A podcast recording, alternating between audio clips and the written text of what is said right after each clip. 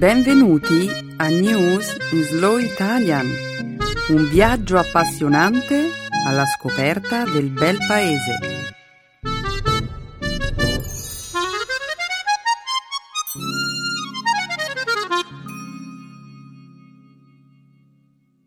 Oggi è giovedì 17 luglio 2014. Benvenuti a una nuova puntata del nostro programma settimanale News in Slow Italian. Un saluto a tutti i nostri ascoltatori. Come di consueto, nella prima parte del programma commenteremo alcuni temi di attualità. Oggi parleremo di un accordo firmato in questi giorni dai paesi del blocco BRICS per la creazione di un fondo alternativo al Fondo monetario internazionale e di una struttura sul modello della Banca mondiale.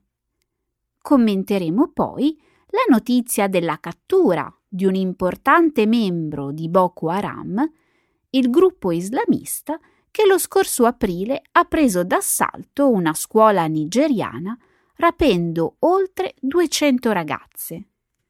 Commenteremo inoltre la storica decisione della Chiesa d'Inghilterra, nella quale, d'ora in poi, alle donne sarà concesso di diventare vescovo e infine dedicheremo qualche minuto alla finale della Coppa del Mondo 2014.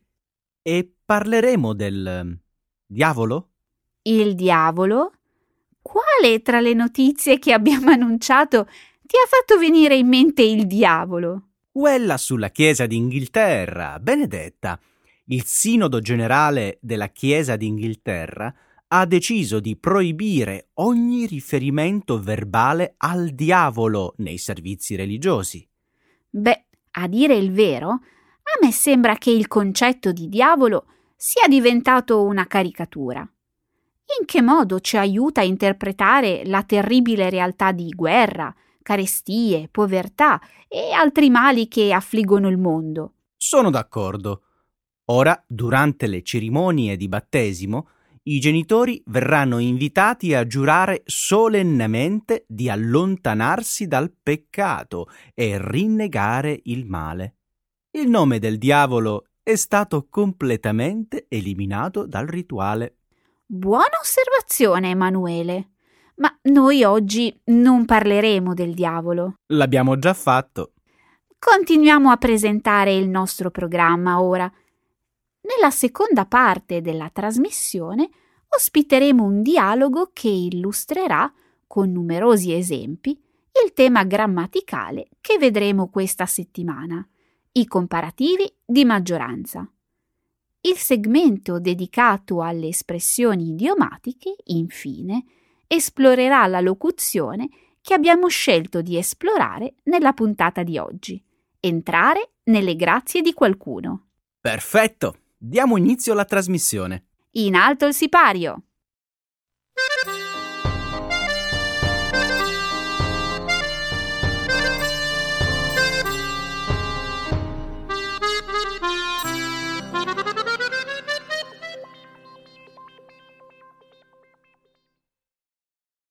I paesi del BRICS si incontrano a Fortaleza per il vertice annuale. I leader di Brasile, Russia, India, Cina e Sudafrica, ossia i cinque paesi del blocco BRICS, si sono riuniti questa settimana per il loro sesto incontro diplomatico annuale. Il sesto vertice BRICS si è aperto il 15 luglio in Brasile, nella città di Fortaleza. La presidente del Brasile, Dilma Rousseff, ha annunciato martedì scorso la creazione di una nuova banca per lo sviluppo con un capitale iniziale di 100 miliardi di dollari, nonché di un fondo di emergenza comune. La capitalizzazione della banca sarà fornita dai cinque paesi che partecipano al progetto. La banca avrà sede a Shanghai, in Cina, e il suo primo presidente sarà indiano. L'istituto dovrebbe divenire operativo tra circa due anni. Secondo quanto dichiarato dai paesi che aderiscono al progetto, la nuova banca consentirà ai paesi emergenti di sfuggire alla pressione sulla liquidità a breve termine.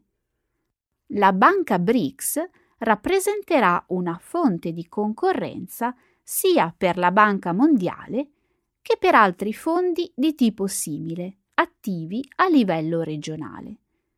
In passato, i membri del BRICS hanno spesso criticato la Banca Mondiale e il Fondo Monetario Internazionale, FMI, per non aver dato ai paesi emergenti un peso sufficiente nei processi di voto.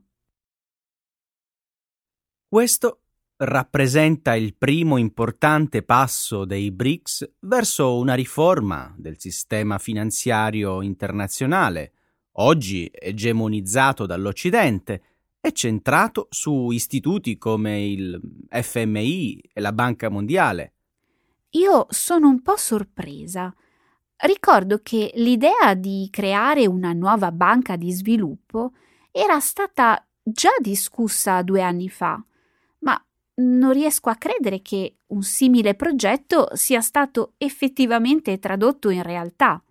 Eri scettica sul fatto che questi paesi potessero raggiungere un accordo? Beh, questi paesi presentano sicuramente molte differenze politiche ed economiche. Ma c'è una cosa sulla quale si trovano d'accordo. I paesi ricchi hanno troppo potere nelle istituzioni come la Banca Mondiale e il FMI io penso che sia questo il fattore che li ha spinti a superare qualunque tipo di sfida e differenza. Sì, questi paesi ritengono di avere il potere di introdurre cambiamenti concreti e di creare un sistema più equo e giusto. Io sono d'accordo. La banca BRICS presterà denaro ai paesi in via di sviluppo i quali sono ora completamente dipendenti da agenzie di finanziamento come il FMI e la Banca Mondiale. Cosa c'è di male nell'introdurre un po' di concorrenza?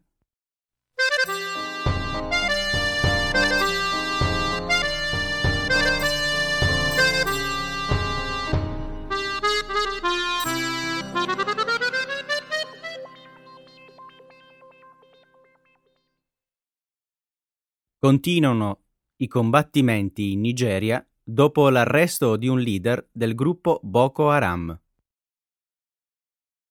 La polizia nigeriana ha arrestato Mohammed Zakari, noto come il macellaio, un leader del gruppo terrorista Boko Haram che lo scorso aprile ha preso d'assalto un collegio rapendo oltre 200 ragazze. Secondo quanto riferito dalle autorità, Zacari è stato catturato sabato scorso nella foresta di Balmo, mentre cercava di fuggire durante un'operazione antiguerriglia. Zacari è stato accusato di aver ucciso sette persone, tra le quali alcune donne e bambini. Poco dopo l'arresto, il presidente nigeriano Goodluck Jonathan ha incontrato l'attivista pakistana per i diritti umani Malala Yousafzai. Due anni fa Malala è stata ferita alla testa con dei proiettili sparati da alcuni militanti talebani in atto di rappresaglia per la sua attività a favore dell'istruzione femminile. I due hanno discusso una possibile strategia per riportare a casa le donne rapite da Boko Haram. Malala ha esortato il presidente a incontrare le famiglie delle ragazze rapite. Poi, nella giornata di domenica, ha incontrato lei stessa i parenti delle ragazze e ha espresso loro la propria solidarietà. Boko Haram è un gruppo militante islamico fondamentalista che opera nel nord della Nigeria, il cui nome significa l'educazione occidentale è proibita. negli ultimi cinque anni il gruppo è stato accusato di aver ucciso più di 10.000 persone, 2.000 delle quali soltanto nel corso di quest'anno. Io spero davvero che la presenza di Malala in Nigeria possa contribuire a migliorare la situazione, e non solo per quanto riguarda il conflitto con il gruppo Boko Haram. La Nigeria ha un tasso di alfabetizzazione tra i più bassi al mondo. Oltre 10 milioni di bambini di età compresa tra i 6 e gli 11 anni non sono scolarizzati nel sistema scolastico primario mancano oltre 200.000 insegnanti. Di fatto c'è un chiaro legame tra il basso livello di istruzione generale e la violenza politica che il movimento Boko Haram ha introdotto in Nigeria. È quello che dice Malala. Migliorando il sistema educativo è possibile creare un disincentivo alla violenza. Esattamente. E l'incontro tra il presidente Jonathan e i genitori delle ragazze, che avrebbe dovuto tenersi martedì? Alla fine è stato annullato. L'ha annullato lui? nonostante le critiche, nonostante abbia ignorato le famiglie delle ragazze nei tre mesi successivi ai rapimenti. In realtà sono stati i genitori delle ragazze ad annullare l'incontro. Questa è davvero una decisione inaspettata. L'ufficio del presidente attribuisce la responsabilità dell'annullamento dell'incontro alle forze di opposizione. Mm, Quindi quale sarà la prossima mossa del presidente? Venerdì prossimo volerà a Parigi, dove parteciperà a un vertice per discutere la crisi Boko Haram.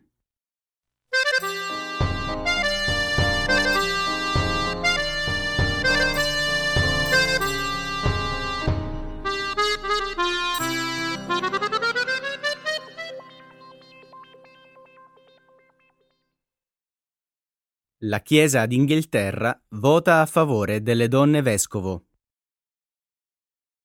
I capi della Chiesa d'Inghilterra hanno approvato lunedì scorso una mozione che consentirà alle donne di accedere alla cattedra vescovile. La votazione ha avuto luogo nel Sinodo generale, l'organo decisionale della Chiesa d'Inghilterra, che ha sede nella città di York. In diversi paesi, tra cui gli Stati Uniti, l'Australia e il Canada, alle donne è già concesso di ricoprire la carica di vescovo nelle chiese nazionali che compongono la Comunione Anglicana Mondiale. Le modifiche ora verranno dibattute nel Parlamento britannico. Qualora venisse approvata in tale sede, la riforma sarà formalizzata nel corso della prossima riunione del Sinodo generale, nel mese di novembre. La prima donna vescovo potrebbe essere nominata entro la fine dell'anno. La decisione del Sinodo generale di nominare le donne al ministero sacerdotale risale al 1992 1992. Attualmente le donne rappresentano circa un terzo del clero della Chiesa anglicana d'Inghilterra e possono inoltre essere nominate alla carica di canonico e arcidiacono. Con oltre 26 milioni di membri battezzati, la Chiesa d'Inghilterra è la più grande chiesa della comunione anglicana, la quale rappresenta complessivamente oltre 85 milioni di persone in 165 paesi. Benedetta, questo dibattito è cominciato nel 2005. Perché gli ci è voluto così tanto tempo per prendere una decisione?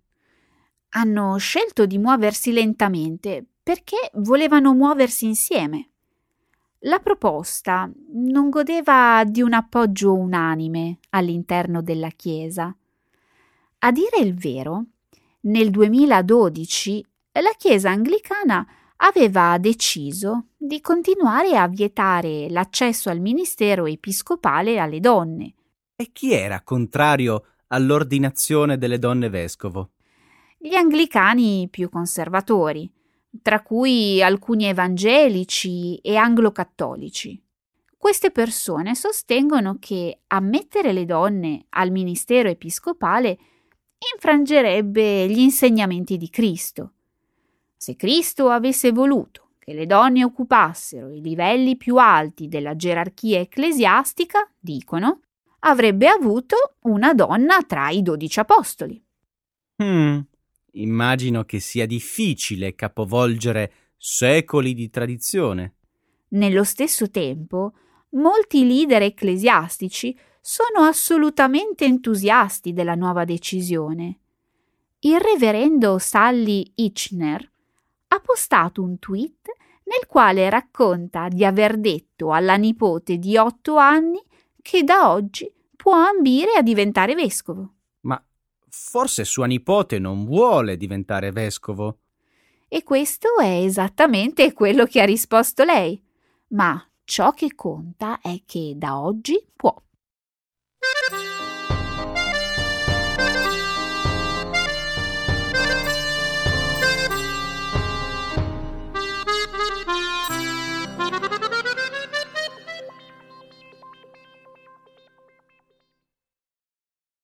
La Germania batte l'Argentina e vince la Coppa del Mondo Brasile 2014. La Germania ha sconfitto l'Argentina nella finale della Coppa del Mondo domenica scorsa allo stadio Maracanã di Rio de Janeiro. Alla partita hanno assistito circa 75.000 tifosi. Tra di loro c'erano il cancelliere tedesco Angela Merkel, il presidente russo Vladimir Putin, il presidente brasiliano Dilma Rousseff e gli ex giocatori di calcio David Beckham e Pelé. È stata una partita molto tesa. Entrambe le squadre hanno giocato con estrema cautela, senza riuscire a segnare nei tempi regolamentari. Le squadre sono quindi passate ai tempi supplementari. Poi, a qualche minuto dalla fine del secondo tempo supplementare, il sostituto Mario Gozze bloccava una palla di petto, infilandola poi in rete con un sinistro. La Germania era sempre entrata in semifinale negli ultimi quattro campionati del mondo. Era dal 1990, 1990, tuttavia, che non vinceva il titolo mondiale. La squadra tedesca è la prima nazionale europea a vincere un titolo mondiale in Sud America, conquistando inoltre, con quattro coppe, il secondo posto assoluto nella classifica del campionato. Che partita!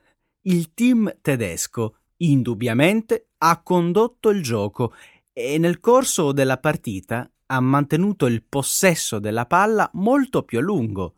L'Argentina, d'altro canto, ha avuto le migliori occasioni per segnare con una serie di azioni di Messi, Higuan e Palazzo. Emanuele, quasi tutto quello che so sul calcio l'ho imparato da te.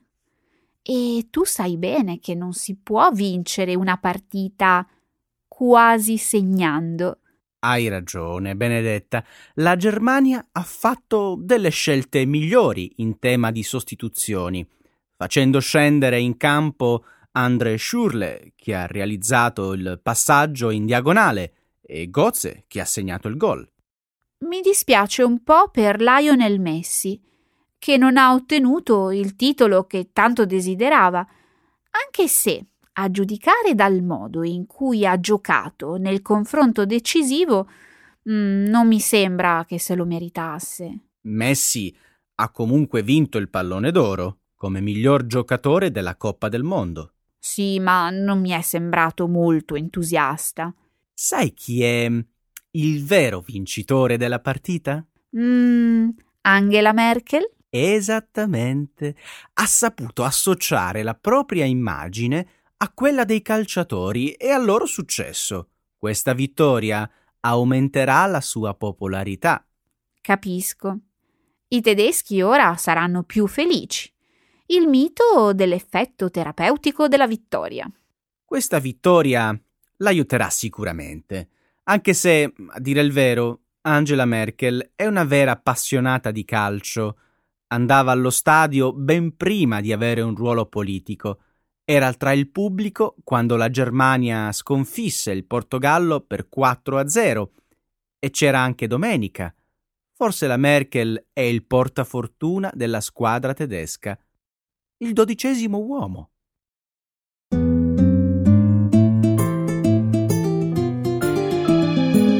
Adesso la grammatica. Per capire le regole di una lingua poetica.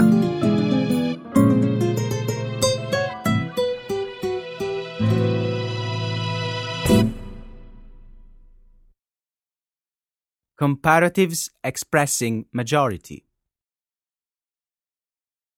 Quando esco con le mie amiche, bevo più perché sono in loro compagnia che per piacere. Ma ieri è stata la prima volta che ho provato gusto nell'assaggiare un cocktail alla frutta davvero speciale. Esistono cocktail più buoni di altri e forse in passato non hai mai saputo scegliere quelli giusti. Riesci a ricordarne il nome o magari gli ingredienti? Mm, purtroppo no. Ricordo soltanto che all'interno di un flute c'erano fragoline e champagne, o forse era prosecco. Insomma, c'era del vino frizzante. Non ricordi un dettaglio così rilevante? Per te le fragole sono più importanti del vino? Come faccio a sapere la differenza tra prosecco e champagne? Non sono mica un'esperta di vini. Capire la differenza è più facile di quello che credi. Adesso ti spiego come riconoscere questi due famosi vini frizzanti. Va bene, signor sommelier. Sentiamo che cosa hai da dire. Prima di cominciare, devo fare una premessa. Qualche anno fa ho trascorso un bel po' di tempo in Veneto e ho appreso moltissimo su questi vini. Davvero? Ciò vuol dire che non soltanto hai avuto modo di berli e annusarli, ma anche di esplorare la terra e le vigne che li producono. Esattamente. Vedere con i propri occhi come la gente del luogo produce il vino è sempre più bello che leggerlo sui libri. Concordo con te. Penso che sia più istruttivo imparare con la pratica che con la teoria. Così ho attraversato i colli tra Conegliano e Valdobbiadene, coprendo un percorso lungo 120 chilometri, noto come la strada del Prosecco. Dunque, il Prosecco si produce nella provincia di Treviso, una regione ricca di residenze storiche che sono oggi patrimonio dell'UNESCO. Durante la mia visita ho appreso che la differenza tra champagne e prosecco risiede principalmente nel vigneto di origine e nel metodo di produzione. Cosa intendi dire? Lo champagne viene prodotto utilizzando uve Pinot, mentre nel caso del prosecco si utilizza uva di tipo glera. Il primo si produce con il metodo champenoise, il secondo con la charmat. Penso che sia più interessante parlare dei metodi di produzione che dei vigneti. Lo penso anch'io. Dunque, eh, nel caso dello champagne, la seconda fermentazione avviene in bottiglia. Per il prosecco, invece, questo processo si svolge in tempi più brevi all'interno di taniche di alluminio. Dunque, è per questa ragione che lo champagne è più pregiato del prosecco? Impiega più tempo a maturare? Sì, ma ciò non vuole dire che il prosecco sia un vino di seconda scelta. Anzi, è un vino giovane e fresco e alcune bottiglie sono molto costose. Tu pensi che il prosecco sia più buono dello champagne? Penso che nello champagne i profumi e i sapori siano molto più complessi e difficili da apprezzare, soprattutto per chi non è un intenditore. Allora, visto che io sul vino non sono ferrata, qual è il tuo consiglio? Meglio cominciare con il prosecco? Penso di sì. Credo che il prosecco sia un vino più socievole dello champagne. È perfetto per essere consumato allegramente, in compagnia degli amici. Ricordi quel vecchio adagio italiano? Chi non beve il prosecco in compagnia o è un ladro o una spia. Ecco le espressioni, un saggio di una cultura che ride e sa far vivere forti emozioni.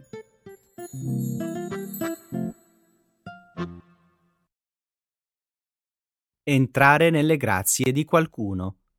To get into someone's good books. To win someone over. Qualche giorno fa ho ricevuto la visita di una mia amica e lei, che mi conosce da quando eravamo bambine, per farmi felice mi ha portato una scatola dei miei cioccolatini preferiti.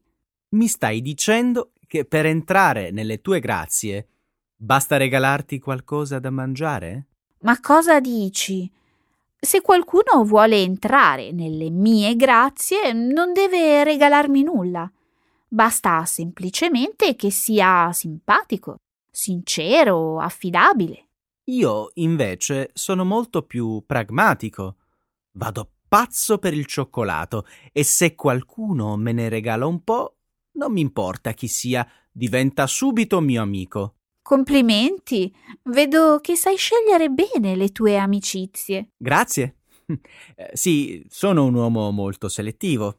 Visto che adesso so come entrare nelle tue grazie, ti farò assaggiare uno di questi cioccolatini. Dici sul serio? L'hai portato appositamente per me? Sono commosso. Ecco, questo è uno dei dolcetti più buoni del mondo. Lo riconosci? Mm, fammelo studiare per un attimo. Ha la forma di una barca capovolta, è coperto di carta stagnola color oro e vedo anche che porta il marchio della casa italiana Caffarel. Quindi? Di che cioccolatino si tratta? Elementare, Watson è il famoso gianduiotto, prodotto dalla sapiente tradizione torinese. È frutto di una miscela di cacao, zucchero e nocciole. E bravo Sherlock! Dopotutto, non era poi così difficile indovinare. Chiunque saprebbe riconoscere un gianduiotto, anche a occhi chiusi. Conosci la storia delle sue origini? So che la ricetta del gianduiotto venne sviluppata a Torino nel 1852, 1852 in un momento di recessione economica, quando il governo impose forti restrizioni sulla importazione di prodotti esotici, come ad esempio il cacao. Questa scarsità avrà sicuramente prodotto qualche incremento dei prezzi. Certo, e la domanda di dolci rimase costante. Quindi le manifatture locali si trovarono a fronteggiare una nuova sfida. Come entrare nelle grazie dei consumatori? Ciò vuol dire che il gianduiotto è nato per sopperire a un'esigenza. Sì, fu l'impresa dolciaria che tu conosci a risolvere questo problema. Per sopperire alla mancanza di cioccolato, la Caffarel utilizzò un famoso prodotto locale. Le nocciole. Questi prodotti agricoli che crescono nella regione delle Langhe, attorno a Cuneo, sono famosissimi per il loro sapore ricco e delicato. È vero, infatti è proprio il sapore vellutato delle nocciole a conferire al gianduiotto quel suo fascino irresistibile. E il resto è storia. Il gianduiotto fece presto ad entrare nelle grazie dei piemontesi e poi di tutti gli italiani. Stavo per dimenticare un dettaglio. Sai da dove deriva il nome di questo cioccolatino? Penso che abbia origine da Gianduia, una famosa maschera della tradizione popolare torinese, simbolo di libertà e della lotta per l'indipendenza, che ebbe luogo nel Settecento. Bravissimo! La Caffarel trovò il modo giusto per far entrare il gianduiotto nelle grazie della gente, facendolo distribuire a Carnevale da Gianduia in persona una grande trovata pubblicitaria, quella di associare il nome di un nuovo dolce ad una maschera così amata. Se ci pensi, il successo non poteva che essere assicurato. Giusto. Dimmi, ti è piaciuta questa storia? Se vuoi, te ne posso raccontare un'altra. Bando alle ciance. Adesso è tempo che io assaggi. Mm, il mio buon gianduiotto.